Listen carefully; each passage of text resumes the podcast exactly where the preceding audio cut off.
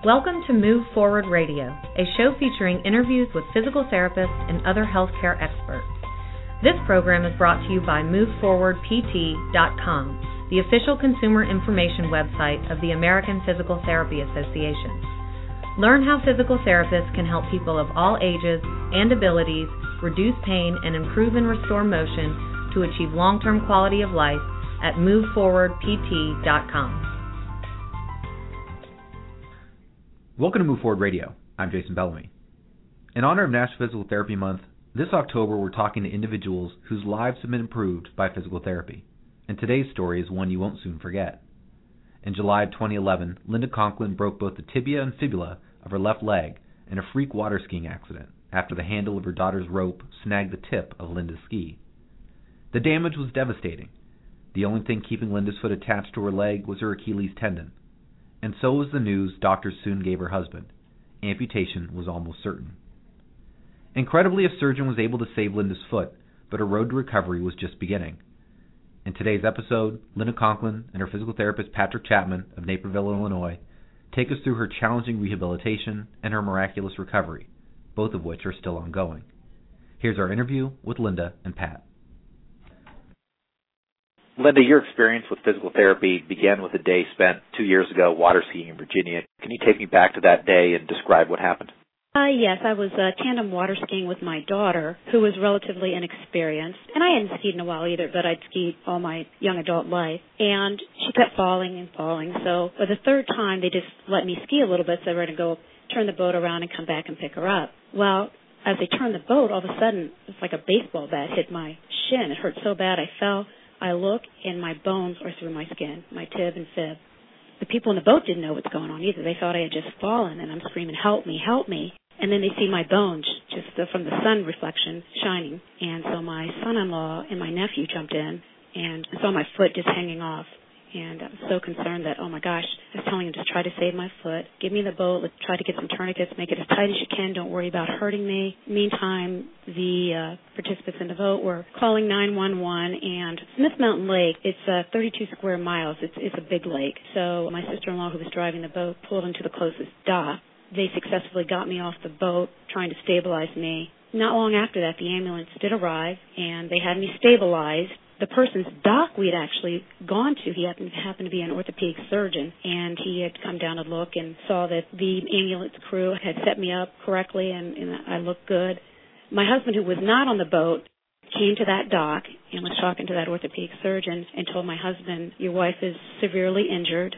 They have everything under control, but make sure she gets to Roanoke Memorial Hospital. Well, the ambulance people thought my injury was too severe for them to transport me, so they suggested I get airlifted. So they took me to a helipad, and I was airlifted to Roanoke Memorial Hospital. And they were great. I'm assuming I was in shock because I'm telling them my pain level was a seven. The nurse on board was great. She was explaining to me, and they were giving me painkillers through IV at that point, what was going to be like when I arrived at the trauma center, what to expect. You know, don't be alarmed. This is normal procedures. So it was exactly what she said. She said it's like on TV when you you see somebody going into a trauma center, everybody's hovering over you, doing this, doing that.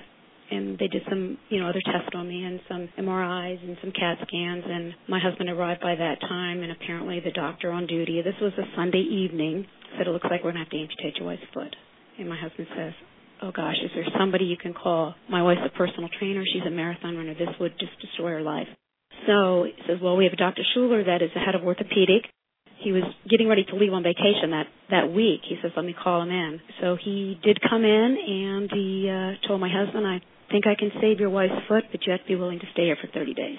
My husband said, "We'll do anything." So that first night, Sunday night, because I was in a lake, they were afraid of infection.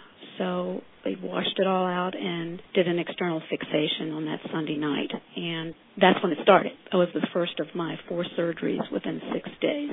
That Tuesday they washed it out again and were able to put rods and plates in.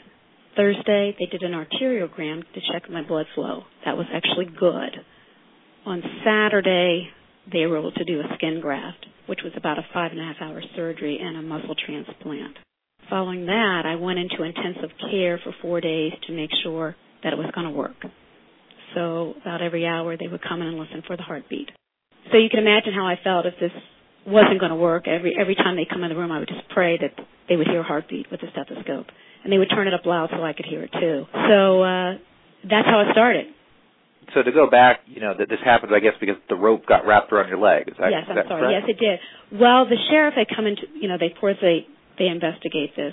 The sheriff had come in the room the next day, and he brought the handle of my daughter's rope that was just bent totally in half. What had happened was her handle had gone around my left ski, and when they turned the boat, it just snapped my leg. Nobody knew it on the boat. I didn't know it. The water splashing all around. Nobody could see this. And if you've ever water skied before, that handle only fits exactly over that ski. I mean, if you tried to do that, you probably couldn't. So it was it was a freak accident. So do you have these exposed bones protruding through your leg. You get rushed to the hospital. All, all this is happening. Your your pain level miraculously is only a seven. That's crazy. So this happens. You you mentioned the conversation with your husband. How aware were you at that time of how close you were to losing your foot? I did not know it. He did not tell me that part. Nobody told me that part. I mean, sitting there, lying there, did you worry that that was well, possible? when did they you... were doing the scratch test to see if I had any feeling, and I really didn't. And my main concern when my son-in-law and nephew pulled me out is, please try to save my foot. Don't worry about my broken bone. That thought did go through my mind, absolutely. But then you think, oh gosh, with modern medicine, I'm sure they can put me back together. I mean, these are all things that are rolling through my mind very quickly. So I was just hoping and praying for the best at that point. Through those initial surgeries, as you're lying there, as you're hoping to to hear that pulse when they do the test there, what did you think was realistic for you in your recovery at that point? I mean, I'm sure you were hopeful for the best, but what did you really think was realistic? At that point, they hadn't talked about what I would be able to do afterward if everything was successful.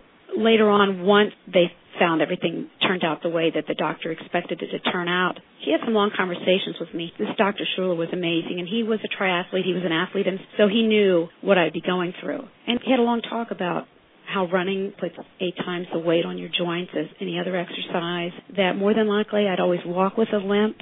So running would probably be out of the question because, you know, I would get other problems if I tried to run and I was limping. So he tried to encourage me to start biking and doing the elliptical and, and continuing lifting when I would be able to. It's going to be a long road, he said. It's just a long road to recovery, and it's not going to be easy. And, you know, I'm always willing to take that type of challenge to get better. But I really never thought I would run again just based on our conversations with him. But he really did set the stage.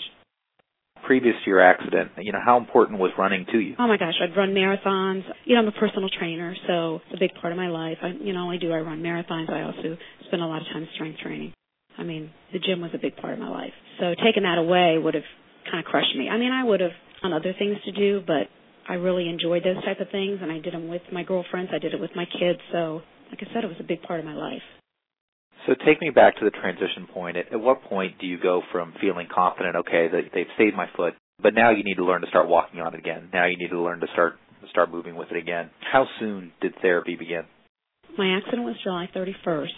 I actually got home back to Illinois on Friday, August 26th. So for 30 days, I had to have my leg elevated. They had to change my wound bandages because I had a donor site that is just like road rash. I mean, it's just they take it's like a cheese slicer. They slice off that part of your leg to make your graft. So not only do I have my graft that has to heal, my donor site had to heal as well. So my leg was always elevated. I couldn't get up. If I had to go to the bathroom in the hospital, I'd have to call somebody for them to hold my leg up so I could scoot over to use the bedside toilet as well. My head, they didn't want my head up any higher than 20 degrees. So I was very limited for almost 30 days of what I could and couldn't do. Couldn't wash my hair. My hair had been on lake. It was still all just lake water. It was kind of a mess. I'd lost my appetite because of all the medication I was taking and they took turns staying with me. My husband and my kids would come and stay, and they would sit every four hours to make sure I had my medication because you never want to get to the point where you're, it's painful, then it's hard to recover from that pain. And I also had to get a shot every day in my stomach so I wouldn't get blood clots, so that was part of the daily routine as well. So, like I said, that went on for almost 30 days. I got home on a Friday, which I believe was about August 26th, and I saw Pat Chapman that Monday, the 29th. I started therapy. Now I've got a boot on and I'm walking crutches. There's I can't wait there at this point. So that's where my journey started with Pat on that Monday. So Pat, take me through what are your first impressions? Well, I mean, she had extensive damage, and you know she had the grafts to worry about. So there was a concern over the swelling that she had, not weight bearing on it, so that she could mend. You know, she had had substantial fractures and fixation, and you know, really the initial presentation was, you know, a little bit overwhelming because you know we were worried at that point about you know, whether the graft would stay viable and, and making sure that, that she got good blood flow to that area. And at the same time, she was very swollen and she was developing a lot of scar tissue. And so to get the range of motion and mobility back in her foot and ankle, we needed to start working on it, but at the same time, you've got to balance that with not disrupting the graft and muscle donors. So it, it was a lot of initial evaluation by looking and seeing, you know, what tissue mobility that she had. And then also the realization that we were going to have to communicate with her surgeons pretty quickly because, you know, we needed to talk with them about what their concerns were with the graft and what her limitations were. So it was a, a humbling first visit because, you know, we're, we're not used to seeing that type of injury. I don't think many are, you know, regularly. So what were the initial goals then? Well, the initial goals at that time were to get her swelling down, get her tissue mobility starting to move a little bit better because it was all pretty anchored down and swollen. So really the tissue couldn't move very well and she didn't have much joint mobility in the ankle at all. And she was going to need at least to be able to get to neutral just to be able to bear weight on it. And so the initial goals were just to try to get her range of motion back to a neutral, you know, zero degrees and then see how we progress from there. And how do you do that? Take me through that how extensive and intensive are those initial therapy? Initially you're trying to work on decreasing swelling and you use a lot of different massage techniques to try to decrease the fluid retention in that area and at the same time you want to make sure that you're debriding any dead skin and dead tissue while not disrupting you know any of the donor tissue. And then you work on just light joint mobilization to start getting some mobility back in the joints of the foot and ankle. At first you work around the graft site so we did work with the knee and the foot and toes and that because they had all become quite swollen as well and then gradually work more towards the area of the ankle that was affected. So, how long does it take to go from that sort of initial treatment, almost responding to the trauma, to working towards something more substantial like walking? Well, a lot of that depends on the patient. I mean, we were very fortunate because Linda's a very motivated person and she tolerates pain quite quite well. So we were able to push her into that pain limit more than we can most, and she was able to recover in between sessions. And she's very much a participant in a rehab. So once we were able to tell her what she needed to do for her part, she was eager to get started on on trying to move it and try to gain some function in the ankle. And then after that, we were able to see how her progression was over the first few sessions and start setting up some short and long term term goals because Linda's very goal oriented and very good about achieving her goals and overcoming those obstacles. So, you know, really for her it took a couple weeks to finally get to where she was walking. Her weight bearing was progressed, but each time she was seeing some progress there. So, you know, that was encouraging. Linda, as you look back on that initial therapy, obviously as a personal trainer, that in and of itself, you're familiar with setting goals, running mm-hmm. marathons. That's obviously you have a plan. Most people do, and, and they follow it. So you're familiar there. What was hardest for you? Was it the physical exertion? Was it the pain? Was it the patience? Was it believing that this would get better? What what was the hardest part of that? My first goal obviously was to walk and I remember my daughter transporting me over to physical therapy because I couldn't drive and I had to lie down in the back seat because I still had my boot on and I couldn't bend it. I would just see people walking down the street and I'd be so envious, like, oh my God, if I only I could walk, if only I could walk. The first experiences in physical therapy, the first week or two when Pat was trying to get the swelling out, was probably the most painful thing that I've ever gone through. It was worse than any marathon I could run, and also the therapy I did on my own at home. If, if Pat told me to stand on my head for for 30 minutes, I would have done it. I did everything possible to get the swelling out, to get my joints moving, and sometimes I'd be working so hard. I'd be standing there asking when I had to point or flex my foot. It would only hardly be visible moving. So I'd ask her, "Is my foot moving? Is my because I'm trying so hard to make it move, and it's moving in such a small amount that I'm not even noticing it. But I'm just like working so hard to sweat. So I knew it was going to be a really long, hard road ahead of me. But each day I would see a little more progress. I could move it a little bit more.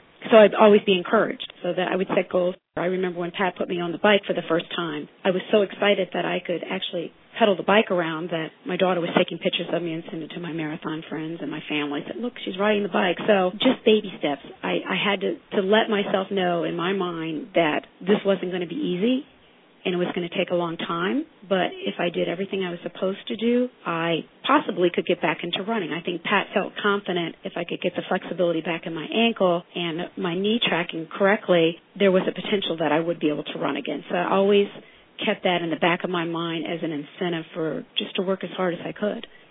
Pat, obviously this is an extreme physical transformation, but it's an emotional journey as well. How do you coach somebody like Linda through that? How do you manage her expectations? How do you keep her when she can't tell if her foot is moving despite sweating through the effort? How do you manage a patient through that?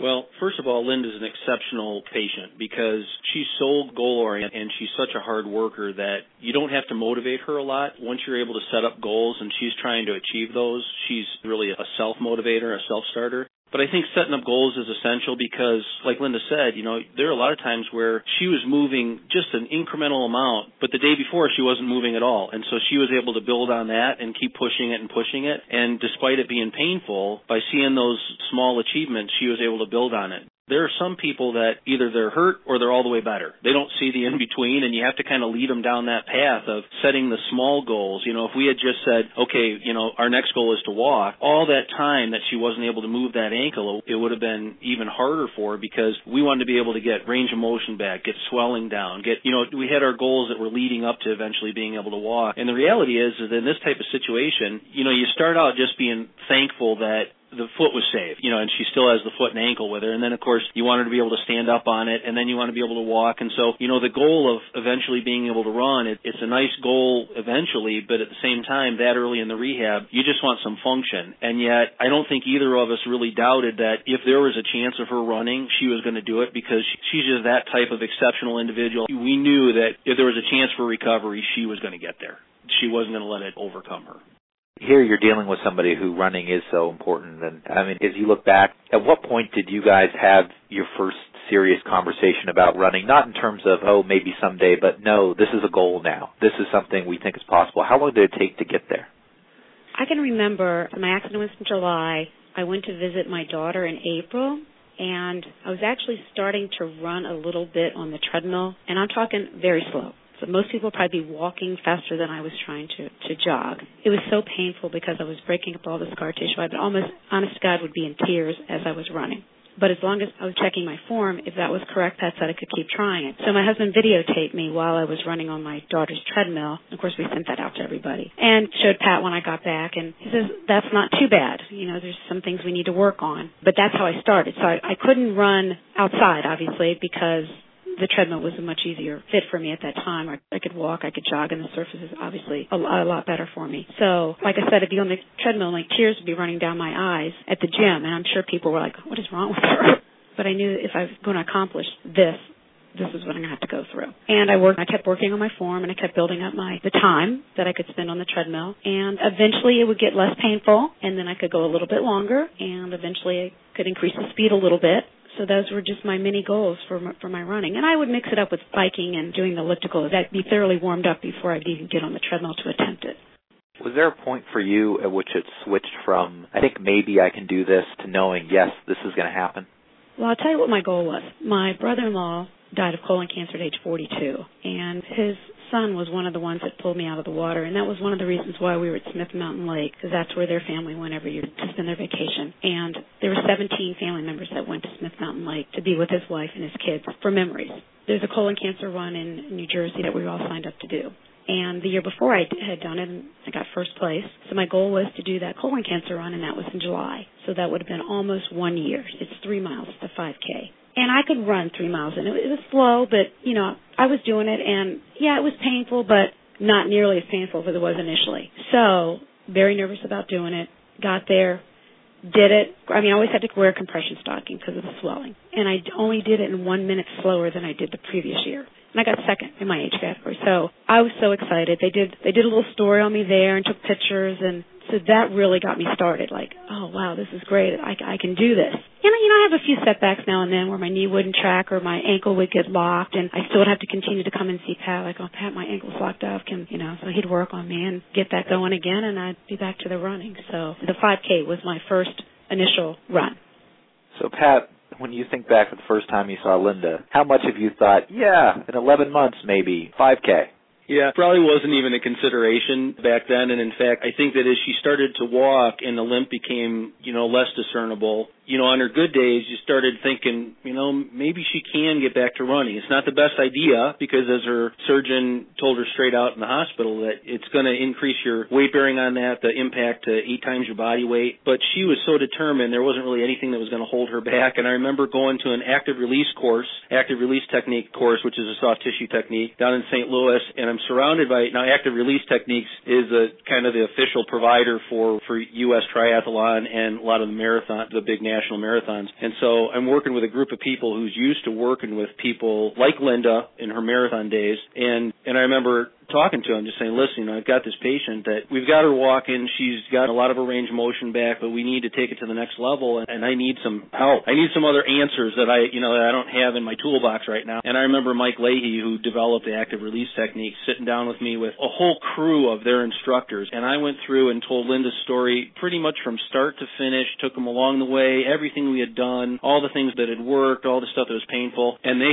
just problem solved with, well, we need to try this. I mean, almost like they took her on as their patient. Like we need to do this and this and this, and you know try to get her back running because all those guys are triathletes and marathon runners, and so they know that love of running. And so I have to say I came back from that course energized that like you know what I've got some other tools in my uh, toolbox to try to help Linda out. And unfortunately, a lot of those because we were tearing up scar tissue and that were painful, but they were successful in helping us get a little bit more mobility than we'd had before. So I'm really indebted to my associates with Active Release for kind of helping me with some ideas to help her further along. So, Linda, we're a little over two years now removed from your accident. Where are you today? What can you do now? Two weeks ago, I ran 10.63 miles with another therapist in the clinic that's training for a marathon. You know, my typical run would be five or six miles, but she says, Look, I have a 10 mile run on Saturday. Do you think you could do that? I said, Gosh, Steph, I don't know. Let me ask Pat. Pat goes, eh, give it a try. Maybe see you in the clinic on Monday. So I was really nervous because the most I'd run at that point was five miles, and none of it's pain free. I'm going to be honest with that. So once I get moving, it's a lot better.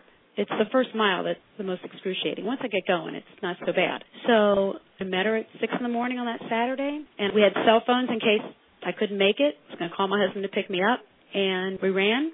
She goes, "How you feeling?" After five, I said, "I'm feeling great." You know, at six, how you feeling? I'm feeling great. We ended up that day running a 10.63 because she had taken a bathroom break, so we kind of went off our course a little bit. So she goes, oh my God, we did 10.63. I said, oh, I was so excited. You don't even know it. I'm like texting everybody. I'm calling every, I mean, it was just like, guess what I did today? So excited. So now I'm scaring everybody because I think now I want to run a marathon again. I talked about it with my family. I think our goal is to try to do that Disney Princess half marathon as a family. So that's going to be my next goal. And when is that?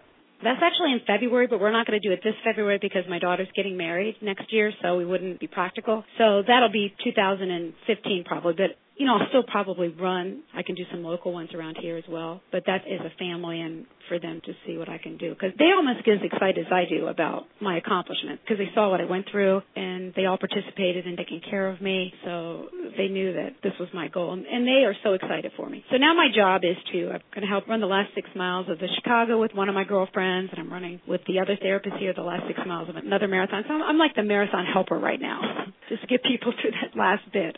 You're the marathon whisperer, I believe. I guess, yeah, exactly. You know, you've talked about your family, obviously, from staying in the hospital with you to sending pictures and video to your friends as you had your various breakthroughs along the way to running with you now or setting goals for the future. How much has their support meant to you as you've gone through all of this?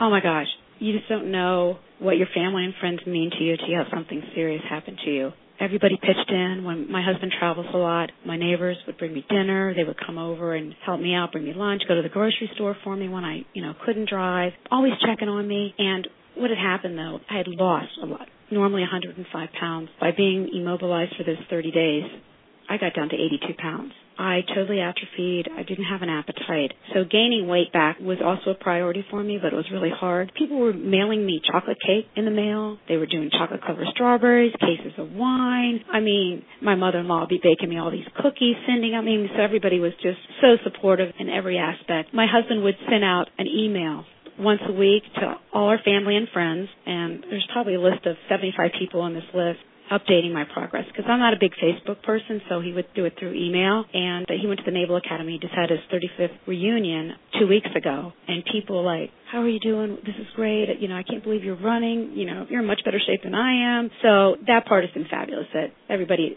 reached out and and knew what my life was like before, and was so excited that I'm pretty much back to normal. Pat, you've mentioned it along the way. Obviously, this is a huge triumph and, and, shows what's possible through physical therapy, but you've focused so much of the attention on how Linda approached the therapy and how determined she was. Just how important is that and how extraordinary is this situation? It's very extraordinary. I think there's a lot of people that something like this happens and they become kind of victimized, you know, something was taken away from them and I think a lot of times become defeated and it's a huge challenge for them to try to overcome that. And we try to help them with that, but Linda has such a drive and is so determined that it really is hard not to share in that. You know, as her therapist, there are some days where I'm looking at the foot and ankle going, man, this does not look good. You know, it is not going well today. It's not been a good week. And she's pushing so hard to try to get back. You know that you have to be committed to trying to solve whatever problems that you need to in order to keep her moving in the right direction. And so she is a unique patient. She's an exceptional lady and, and she works probably harder than any patient that I've ever had. And I think credit for her success continues to be ongoing with her dedication toward being fit and continuing to work hard despite having pain. She's not pain free, but yet she works through it and she continues to have phenomenal drive. So it's easy to work with a patient like that. And they make a therapist look good too. Pat doesn't give himself enough credit because without him, I honest to God would not be where I am today. He was so encouraging. He's so professional. He knows exactly what he's doing, and if he will find answers if he doesn't know the answers. His manual therapy was very painful, but it worked. And people drive an hour just to come see him. He is the miracle worker in our area. His reputation is just unbelievable. I cannot say enough things about him. Anybody that needs therapy, I say you got to go see Pat Chapman. So even though he is not bragging about himself, I am bragging about him because you know, I had to work hard too, but without his help, without his encouragement and pushing me, I think I would be walking with a limp. So I would like to say thanks to Pat myself. Pat, Linda, congratulations to both of you, first of all. You know, tremendous story, and, and thanks for sharing it with us. Thanks a lot. Thank you. To hear more patient stories like this one, subscribe to this show on iTunes and follow us at Move Forward PT on Twitter and Facebook. A final reminder that Linda's story may not be indicative of all physical therapy experiences, and input from our guests is for informational purposes only and shouldn't be used as a substitute for individual treatment by a medical professional. Learn more about National Physical Therapy Month and treatment by a physical therapist at moveforwardpt.com. I'm Jason Bellamy. Thanks for listening. Thank you for listening to Move Forward Radio. Insight from our guests is for informational purposes only and should not be used as a substitute for individual treatment by a medical professional. Learn more about how a physical therapist can help you and find a physical therapist in your area at moveforwardpt.com. For an archive of past episodes, visit moveforwardpt.com slash radio.